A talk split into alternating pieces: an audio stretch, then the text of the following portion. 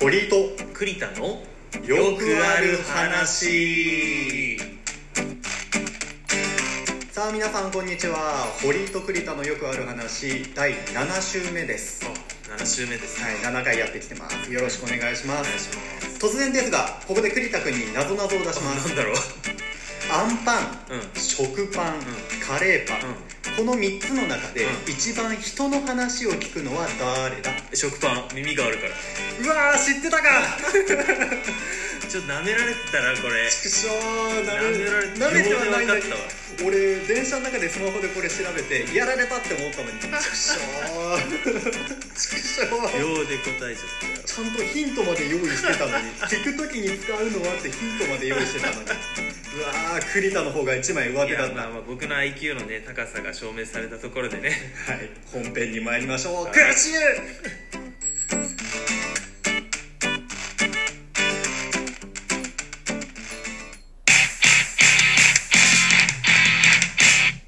えー、とこれ最近じゃなくてもう昔から母親からずっと言われてたことなんだけれど猫背が治らないのって俺だけかなうー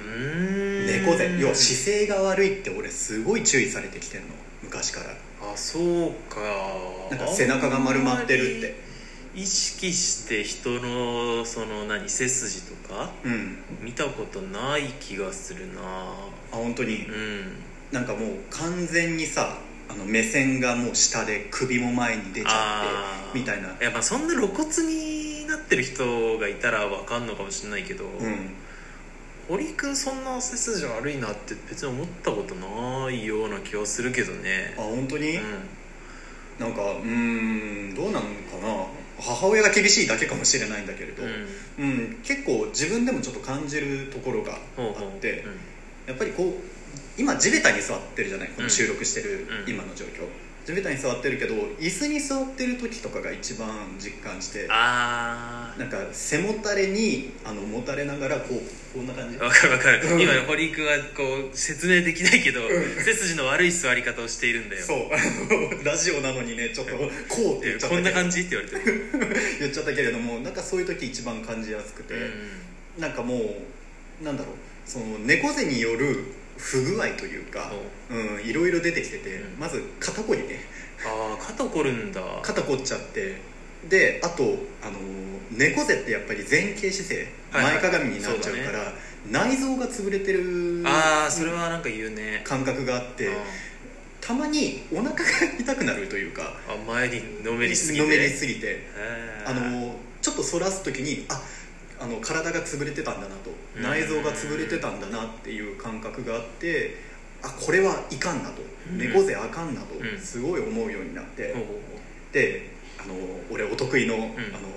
ネットでいろいろ調べたのはい調べよてね調べたら、まあ、やっぱり原因はよくあるんスマホとかあーパソコンうんを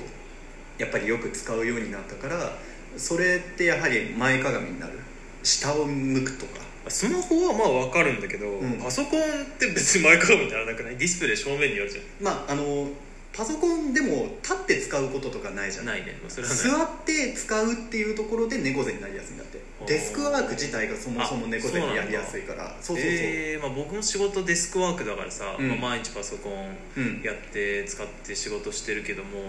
確かにねあの椅子に座って仕事をするじゃない、うんその時すごい浅めに座ってあでこう寄りかかって、うん、うん、こうだらけた感 じで仕事をしちゃうんだよね、はいはいでそれでたまにちょっとあちょっとこれ姿勢良くないなと思って、うんうんうんこう深く座り直して、うんピッて背筋伸ばしてやるんだけど、なんかちょっと疲れちゃうんだよねあーうんわかるわかる本当に楽な姿勢取ろうとしちゃってうん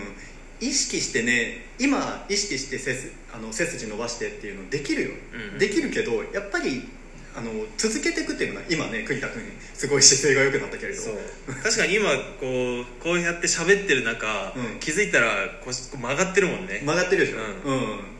あの自信がないように見える、あーうん、自然になんかやっぱ自然となってしまってそういうもんなんかい、うん、そういうもんなんだねやっぱりうんあの現代人のもうそのなんだろうみんな考えるみんな抱えてる病気だと思ってるうん俺は、そうなんだうんね、、ってそのまあそういうスマホとかパソコンの習慣が多い他に、うんまあ、背筋とか腹筋もああ筋力がないから筋伝力えらんないんだそう弱くなってきてでそれがゆえに俺自分で言うのもあれだけど、ん痩せてる方なのよ、まあガリガリよねう俺んガリガリな方なの、うんガリガリな方なんだけどお腹ちょっと出てんのぽっこりとあー下っ腹というか なんだその笑いは、まあ年だよねわかるわかるそうそうなんか、まあ、年もあるし、うあのーなんだろう筋力がないっていうもともとの素質っていうのもあるんだけれども、うんえー下腹がぽっこり出てて、ほうほうそれはまた姿勢の悪さにも関わってくるとあー姿勢が悪いって何下から出んのそうあのー要は内臓を押しつぶすからあー押しつぶした分な出るちゃほうどギュって押し出されてんだそうそうそうえー、あそうなのうん、があるかマジらかあの痩せてても下っ腹が出るっていうのが筋力背筋とか腹あー筋で支えられてない内臓あーあーあーなんか聞いたことあるぞ、ううんん 聞いたことあるでしょ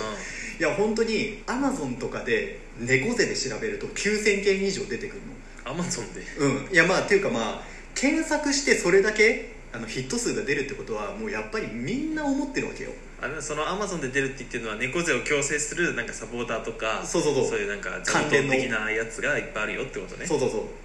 でもなんか検索で引っかかるイコール、うん俺はみんなその話題に興味があるって思あーっまあて需るから、要があるからねそういうそういうことが出てるんだもんねそういうことからやっぱりあの猫背は直す直したいとみんな思ってる、うん下っ腹が気になってるはずなんだよ俺と一緒で、うんあーそうなのかそう確か僕もお腹がね出ているのちょ出てきたんだよねやっぱりどうしてもう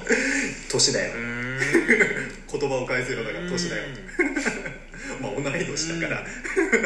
の会社では一番あじゃあじゃあダメだ一個下入ってきたんだああ 若いと言えなくなっちゃそうった書いていなくなっちゃったまあそんなね猫背なあの俺だけれども、あんの猫背予備軍の栗田君だけれどもあいや僕も予備軍から予備軍だよ 予備軍予備軍デスクワークしてるから予備軍だそようだねまあでも猫背を直したいっていうその先に何があるかっていうと、ん声を良くしたいの俺ほう声がよいい人って、う猫背の声がいい人って見たことないのよ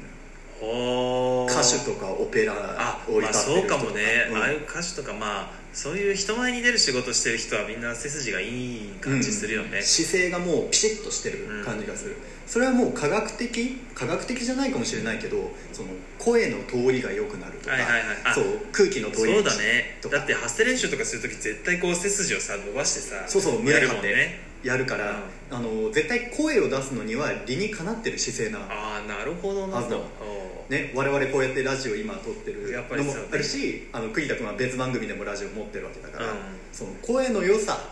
声の通りの良さを目指す上でもなんか姿勢を今後良くしていった方がいいかなとなるほどね、うんああそれを言われると確かにちょっと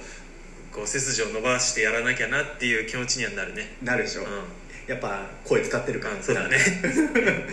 そういうところで、うんあのー声の通りも良くして、うんで姿勢も良くして前を向いて歩いていこうおかなとお勉強にな った思います、